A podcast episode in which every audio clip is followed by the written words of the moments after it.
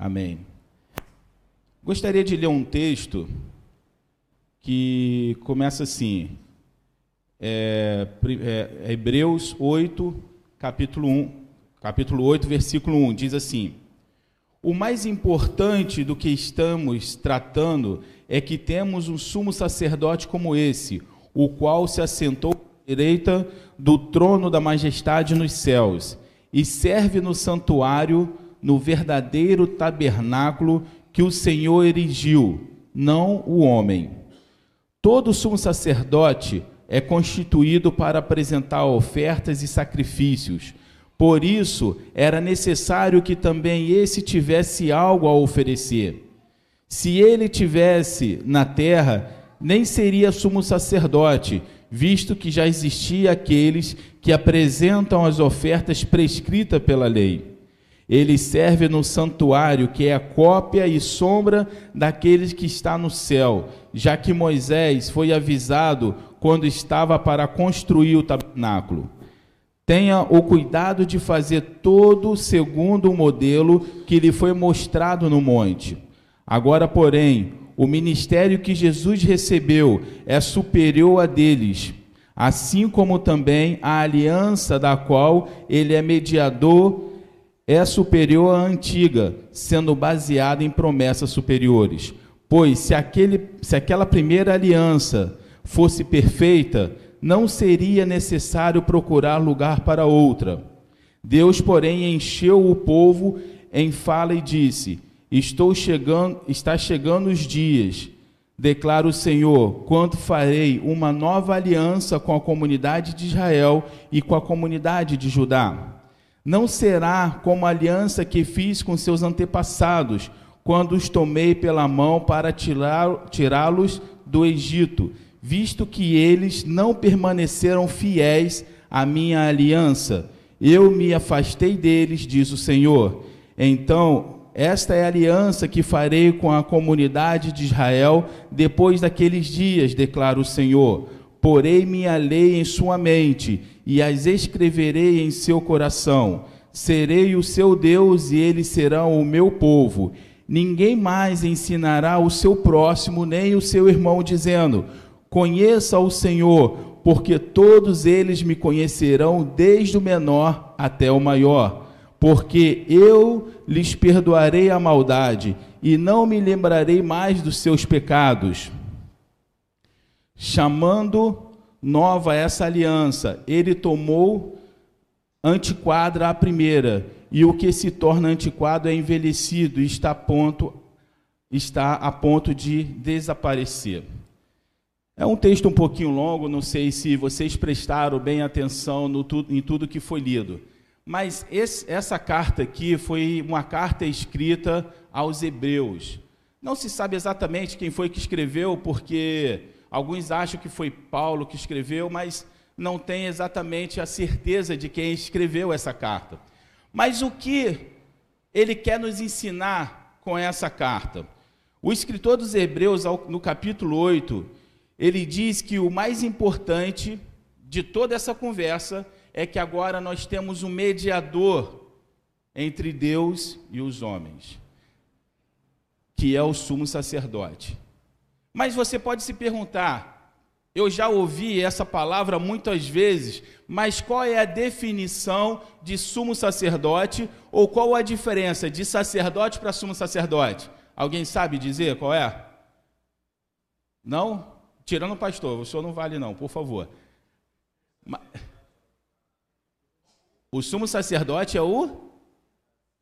É isso. O sumo sacerdote, na verdade, existia vários sacerdotes. Só que um era escolhido para ser o sumo sacerdote, e esse cara era a pessoa que levaria a oferta ou levaria ali uh, o sacrifício que, é, que acontecia uma vez por ano. Esse sacrifício ele levava, que era no dia da expiação, ele levava esse sacrifício para que tanto o seu pecado como o pecado de todo o povo fosse perdoado. Mas por que que isso aconteceu? Por que que o povo não poderia ir direto a Deus, tinha que passar por um mediador? É isso que, que a carta aos Hebreus vai nos ensinar? O fato de muitas vezes nós estarmos presos a mediadores, que não seja o Senhor Jesus. Aonde nós encontramos esses mediadores? Muitas vezes nós encontramos em ídolos, a qual nós rezamos para esses ídolos, para que esse ídolo leve a nossa oração até Deus. Então nós temos um mediador e deixamos Jesus de fora. Outros que não são tão católicos assim e talvez evangélico, por assim dizer, mas também tem seus mediadores, e muitas vezes esses mediadores é o pastor. Eu estou com um problema sério e só o pastor pode resolver. Meu irmão, você está colocando o mediador entre você e Deus. Quando na verdade esse mediador entre você e Deus deveria ser quem? Jesus, que é o sumo sacerdote perfeito. E muitas vezes nós temos essa tendência as pessoas passam por problemas, procuram um pastor. Não que o pastor não está ali para ajudar, mas o pastor não pode ser o mediador. Muitos procuram o que? Um profeta. Dito isso, eu deixo um exemplo. Se hoje, nós até temos uma quantidade boa de pessoas assistindo, mas se eu hoje chegasse para vocês, há uma semana, por assim dizer, e falasse assim: olha, na quarta-feira não falte, porque vai vir, vai vir aqui um profeta renomado e todo mundo que se chega a esse, esse profeta, ele vai falar sobre a sua vida, vai falar o que você tem que fazer. Meu irmão, isso aqui estaria, ó, lotado de pessoas, certo ou errado? Quando não é assim, o que que nós, quando não conhecemos ao Senhor, e queremos saber algo sobre a nossa vida, o que, que as pessoas geralmente procuram? Cartomantes, feiticeiros e por aí vai. Tudo para o quê? Para saber uma forma de como vai ser abençoado. Por quê? Porque não tem um mediador que é quem? Cristo. E nós estamos perecendo porque nós estamos colocando pessoas, ídolos ou coisas no lugar desse mediador que na verdade esse mediador ele veio para morrer por nós e ele se torna um sumo sacerdote perfeito. Preste atenção, o sumo sacerdote anterior, ele matava um cordeiro e aspergia o sangue ali no local do holocausto. Só que esse sumo sacerdote, ele não leva nenhum cordeiro, ele é o cordeiro de Deus. E quando você vê que ele é o Cordeiro de Deus, ele está mostrando para você o que? Lembra que fala lá em Êxodo: quando você for fazer algum sacrifício, levar, você tem que levar um cordeiro sem mancha, sem defeito, perfeito, porque só assim vai ser aceito como oferta ao Senhor. Pois bem, Jesus foi esse cordeiro perfeito, sem mancha, sem defeito, sem pecado mas ele não mata um animal, ele se entrega pela humanidade. Quando você vai estudar um pouco sobre uma gama de deuses que existe por aí, você nunca vai ver um Deus que se doou pela, pelas pessoas que o adoram. Nunca vai ver.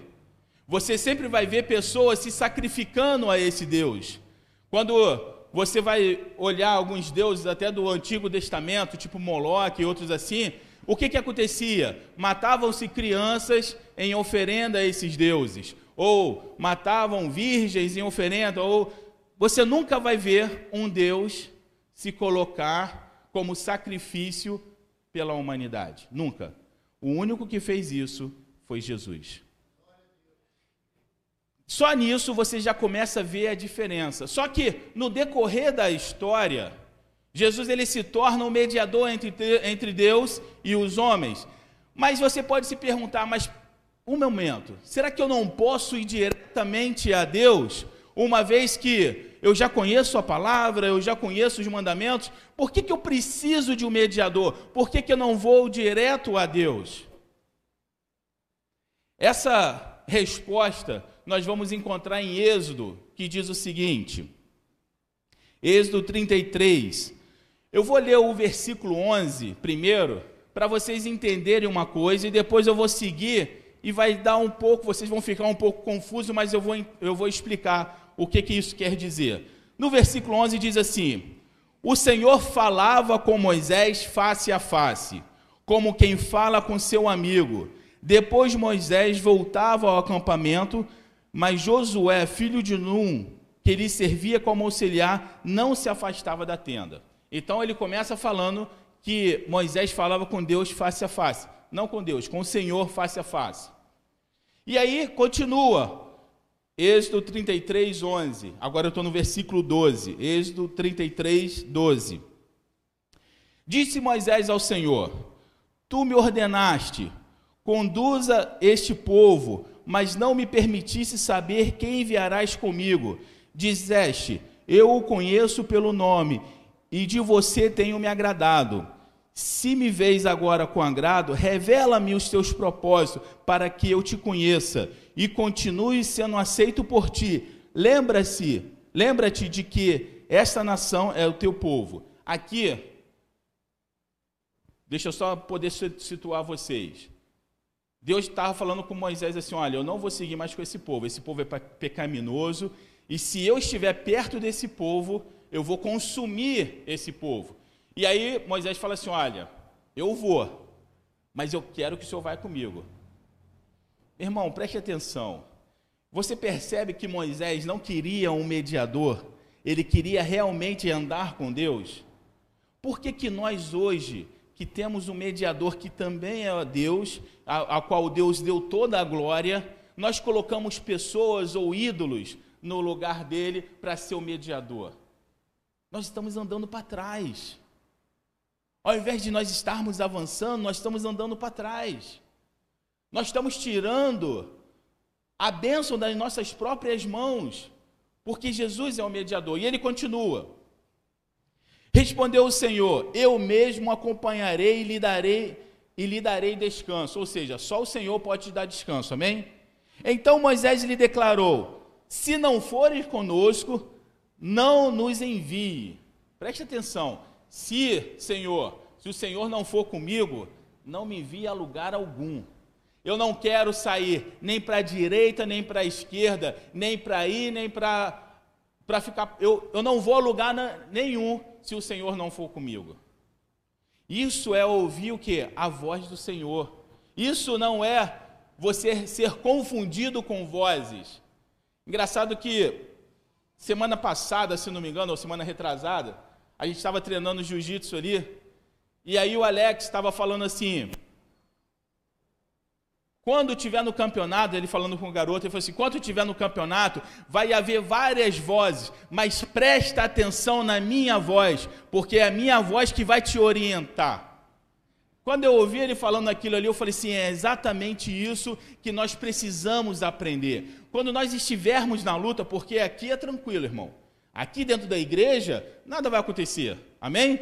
Aqui é tranquilo. A coisa começa a ficar quente daquele portão para fora, onde realmente nós somos tentados, onde realmente vem as, as dificuldades, onde realmente vem as vozes.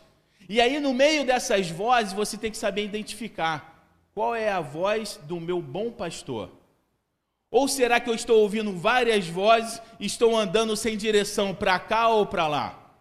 Precisamos saber identificar a voz. Moisés conversava com Deus, ele falou para o Senhor: se o Senhor não for, não me envie, porque eu sei que se eu for sem ser enviado por ti, não vai dar certo. Quantas vezes nós já tomamos decisões de andar por nós mesmos e não deu muito certo. Não é verdade? Quantas vezes nós achamos que sabemos o caminho, achamos que sabemos a nossa direção, e aí, só depois que você está bem enrolado na vida, você descobre que você não sabe o caminho, que você não sabe a direção e que você não estava ouvindo a voz de Deus. Você estava ouvindo todas as vozes, menos a voz de Deus. Mas Moisés ele deixa bem claro: Senhor, se não for assim, não me envie. E ele continua: Como se saberá eu que o teu povo, como saberá que eu e o teu povo podemos contar com o teu favor se não nos acompanhares? Que mais poderá distinguir de, a mim e ao teu povo de todos os demais povos da face da terra? O Senhor disse a Moisés: Farei o que me pede, porque tenho tenho me agradado de você e conheço o seu nome. Olha só que coisa maravilhosa. Moisés fala assim: olha, se, a, se nós formos e o Senhor não estiver conosco, o que, que vai distinguir esse povo dos demais povos? E aí eu faço uma. Eu, eu puxo para os dias atuais. Se a igreja andar sem a orientação de Deus, o que, que vai nos distinguir do mundo? Absolutamente nada. Nada vai nos distinguir. Porque hoje nós refletimos o que? Jesus na vida das pessoas.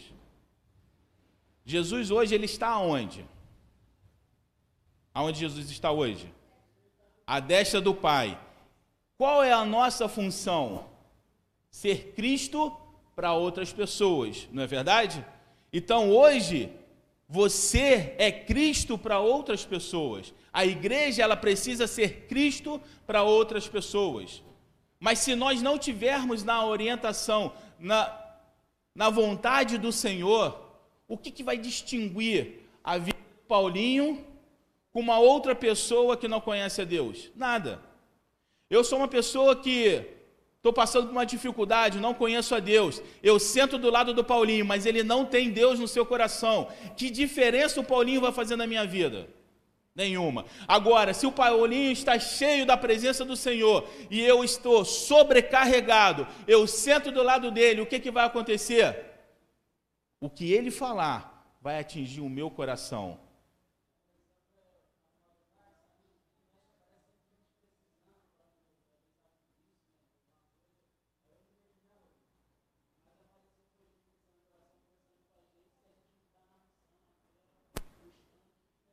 Sabe por quê? Sabe por quê que isso acontece? Porque o mundo ele está sedento. O ser humano, o homem em si, quando ele perdeu a presença do Senhor lá no jardim do Éden, a nossa alma, ela está sedenta e ela procura várias coisas para poder saciar isso. Ela vai procurar na prostituição, ela vai procurar nas drogas, vai procurar na bebida, vai procurar no jogo, vai procurar no trabalho, no dinheiro, mas nada disso vai saciar aquilo que falta aqui dentro. E aí o que, que ela vai fazer? Ela vai procurar pessoas que possam ter uma palavra que vai confortar os seus corações. E aí é onde entra a igreja. Nós precisamos ter essa palavra. Nós precisamos nos importar com quem está do nosso lado. E eu falo mais: muitas vezes o nosso testemunho vai falar mais do que as nossas palavras. Porque muitas vezes falamos uma coisa que não vivemos. Isso pode ser pior para o evangelho. Mas se você pode até não falar, mas se o seu testemunho for tal que a pessoa perceber isso em você, mesmo você não falando, a sua conduta vai fazer com que essa pessoa fale, ó, existe algo diferente. Continuando. Então disse Moisés, aí Moisés, quando Deus falou assim, ó, eu me agrado de ti, Moisés não vacilou. Moisés falou assim: então eu quero te pedir uma coisa. Eu quero ver a tua glória. Versículo 19. E Deus respondeu: Diante de você farei passar a minha bondade, e diante de você proclamarei o meu nome. O Senhor, terei misericórdia de quem eu tiver misericórdia, e terei compaixão de quem eu tiver compaixão. E acrescentou: Você não poderá ver a minha face, porque ninguém poderá ver-me e continuar vivo. Parou aí. Por que, que Deus fala aqui para Moisés que Moisés não pode ser, ver a sua face? E lá atrás, no versículo 11, a palavra fala que Moisés conversava face a face com Deus. Quem pode matar esse enigma para mim? Vamos lá, gente. Agora você pode falar também, se quiser. Nesse versículo aqui, Moisés pede para ver a face do Senhor. E Deus fala assim: Você não pode ver minha face, porque se você ver a minha face, certamente você vai morrer. Mas lá no versículo 11 fala que Moisés falava face a face com Deus como se fala com um amigo. Me explica isso. Muito bem. Jesus já se apresentava a Moisés mesmo antes de vir como homem já mostrando que ele seria o mediador entre os homens e Deus. E no momento que Moisés pede para ver a face de Deus, Deus fala assim: não, isso você não pode ver, porque você é pecador, e qualquer homem que vê a minha face não vai, ser, não vai permanecer vivo. Ainda que você me agrade, ainda que você faça o que eu quero, mas a sua natureza ela é pecaminosa. Mas quem fazia essa, esse, esse intermédio, quem fazia essa comunicação, era Jesus. Então Jesus ele já vai aparecer no Antigo Testamento muito antes dele nascer de mulher lá no Novo Testamento de Maria. Jesus ele não aparece como apenas no Novo Testamento. Jesus ele vai aparecer em todo o Antigo Testamento, porque todo o Antigo Testamento vai apontar para quem? Para Jesus. E é por isso que nós não podemos estudar apenas o Novo Testamento ou estudar apenas o Antigo Testamento, porque um complementa o outro. Preste atenção, nada na Bíblia está por acaso. Tudo tem um motivo. E aí, Deus fala isso para ele: olha, e olha só o que, que ele vai falar em seguida. Quando a minha glória passar, eu o colocarei numa fenda da rocha e o cobrirei com a minha mão, até que eu tenha acabado de passar. Quem é a rocha que vai se apresentar como a rocha no Novo Testamento? Jesus. Então o que, que Deus está falando? Olha, se você estiver firmado da rocha, você não pode ver a minha face, mas eu darei um pouco, deixarei você sentir um pouco da minha glória. Você não verás o meu rosto, mas vai ver as minhas costas. Porque até aí você pode chegar, mas você tem que estar onde? Na rocha. Por isso que o homem não pode ir direto a Deus, porque se ele for direto a Deus, ele vai ser consumido porque nós somos pecadores. Hoje, quem segura a ira de Deus contra os nossos pecados é Jesus. Ele que faz a expiação pelo meu e pelo seu pecado. Não ache que você que está andando e caiu e de repente você se arrependeu e voltou, você é melhor ou pior do que quem está direto na presença do. Não, todos somos pecadores. O maior erro é achar que quando você comete um erro, você agora não é mais aceito por Deus. Quando na verdade a palavra não diz isso. A palavra diz que Jesus morreu pelos nossos pecados. Sim, por todos os nossos pecados. Você nem sonhava em nascer, Alex. Jesus já tinha morrido por você lá. Você, Paulinho, você nem sonhava em vir à terra, nem seu tataravô, e Jesus já estava sofrendo pelo que você deveria sofrer agora, mas você não está sofrendo. E aí, ele levou sobre ele não só isso, como levou também as nossas enfermidades. O castigo que nos dá paz estava sobre quem?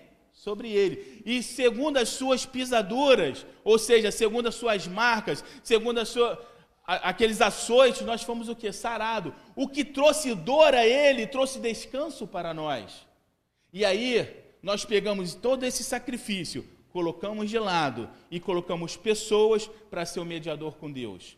Colocamos imagem de escultura para ser mediador com Deus. Pegamos, sei lá, cartomantes para ser mediador com Deus. Deixa eu falar uma coisa para vocês. Todos esses são homens os únicos que não são homens são os ídolos, as imagens, que também foram construídas por mãos de homens. A palavra de Deus já fala assim: olha, não adorem ídolos que não falam, tem boca, mas não falam, tem olhos, mas não veem, tem pernas, mas não andam, e se você deixar ela ali, nós estamos fazendo obra aqui, e está sendo lixado ali, por isso que está com um pouco de poeira. Mas se tivesse uma, um, um ídolo aqui, toda essa poeira ficaria em cima dele. E se ninguém pegasse para limpar, ficaria ali até, ó. Sabe por quê? Porque são coisas criadas por, pela mão de homens. Mas Deus não. Deus ele sabe quantas batidas o seu coração faz, quantos fios de cabelo você tem na cabeça, quantos fios de cabelo você perdeu hoje ao tomar banho. Ele sabe, ele te conhece pelo nome. A palavra de Deus diz que ele já te conhecia quando você ainda era uma substância informe no ventre da sua mãe. Esse é o Deus que você e eu nós servimos. Mas nós não podemos chegar direto a Deus. Precisamos desse mediador que é Jesus. Nós perdemos esse privilégio de poder conversar com Deus no jardim do Éden. Lembra que a palavra de Deus diz que o Senhor descia na viração do dia e conversava com o homem. Sabe por quê? Porque não havia pecado no homem. Então, havia uma comunhão, mas nós perdemos isso no jardim do Éden. No versículo 6, de Hebreus que nós estávamos lendo, no versículo 6 em diante da carta aos Hebreus, vai falar de uma nova aliança. Não como a que foi feita com os seus pais. Precisamos entender o que aconteceu nisso. O Senhor ele vai falar que ele vai fazer uma nova aliança, mas não uma aliança como ele fez com o povo de Israel naquela época. Isso me chamou muito a atenção, porque se você parar para pensar, você vai observar que quando o povo de Israel ele sai do Egito, uma das primeiras coisas que Deus manda Moisés fazer é santifique o povo para que, o, que eu possa falar com o povo. Isso nós vamos encontrar em Êxodo 20. E aí, Moisés chega para o povo e fala assim: ó, vocês precisam se santificar e vocês vão chegar até o pé da montanha, porque Deus quer falar com vocês. Só que quando chegou ao pé da montanha, o povo começou a ver que havia estrondo, havia é, raios, barulho de trombetas, aquela coisa toda, o povo ficou com medo. E aí, o que, que o povo fala para Moisés? Está em Êxodo 20, 19, ele diz assim: E disseram a Moisés, e disseram a Moisés: Fala tu mesmo conosco, e ouviremos, mas que Deus não fale conosco, para que não morremos.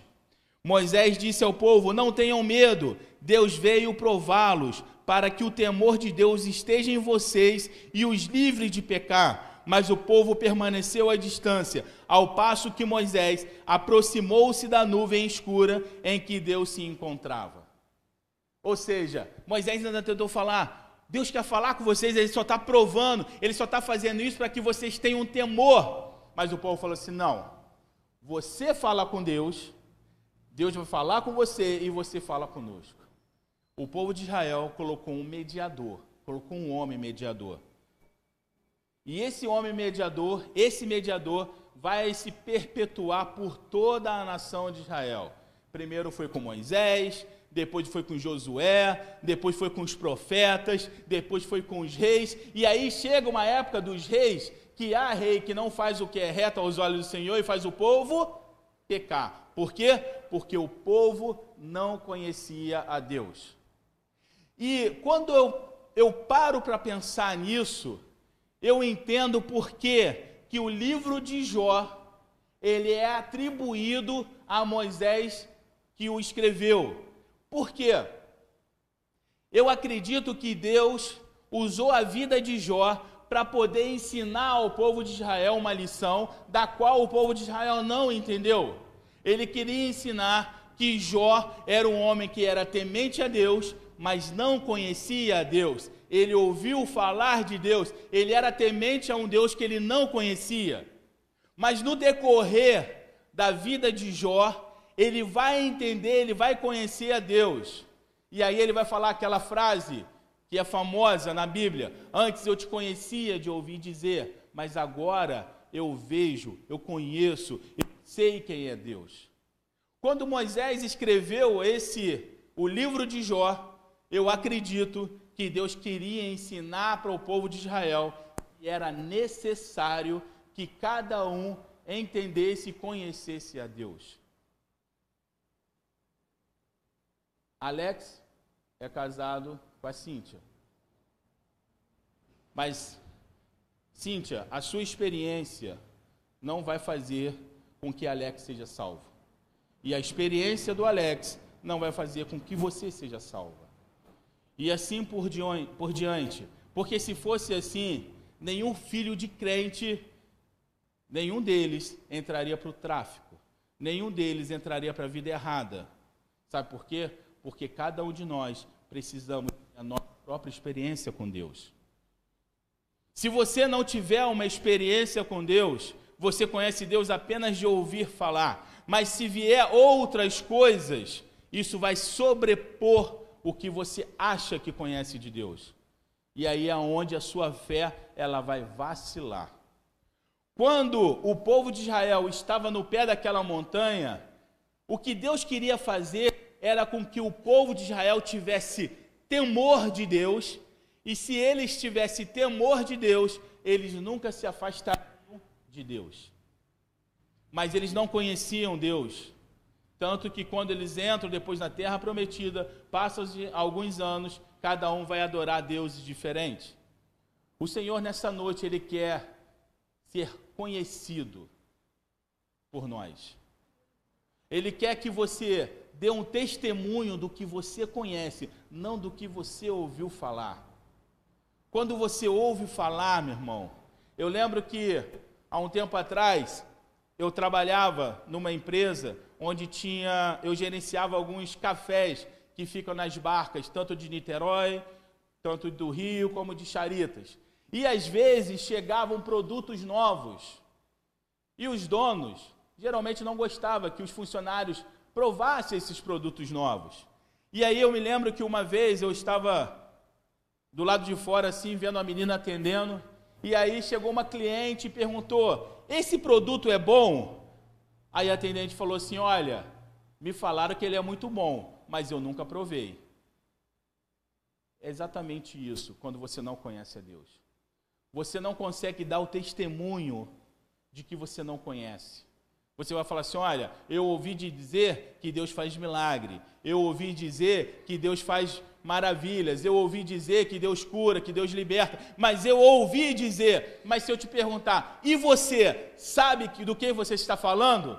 Não, não sei do que eu estou falando, porque eu nunca tive essa experiência. Eu só estou repetindo o que eu ouvi a minha vida inteira, mas eu não tenho essa experiência. E aí, quando você não tem essa experiência, eu costumo dizer que experiências são como raízes de uma árvore, que quanto mais ela vai crescendo para dentro da terra, pode vir ventos, venavais que não vai a derrubar. Mas se ela for com raízes curtas, no primeiro vento, o que, que acontece? Ela derruba. O que, que nós precisamos? Precisamos realmente conhecer a Deus.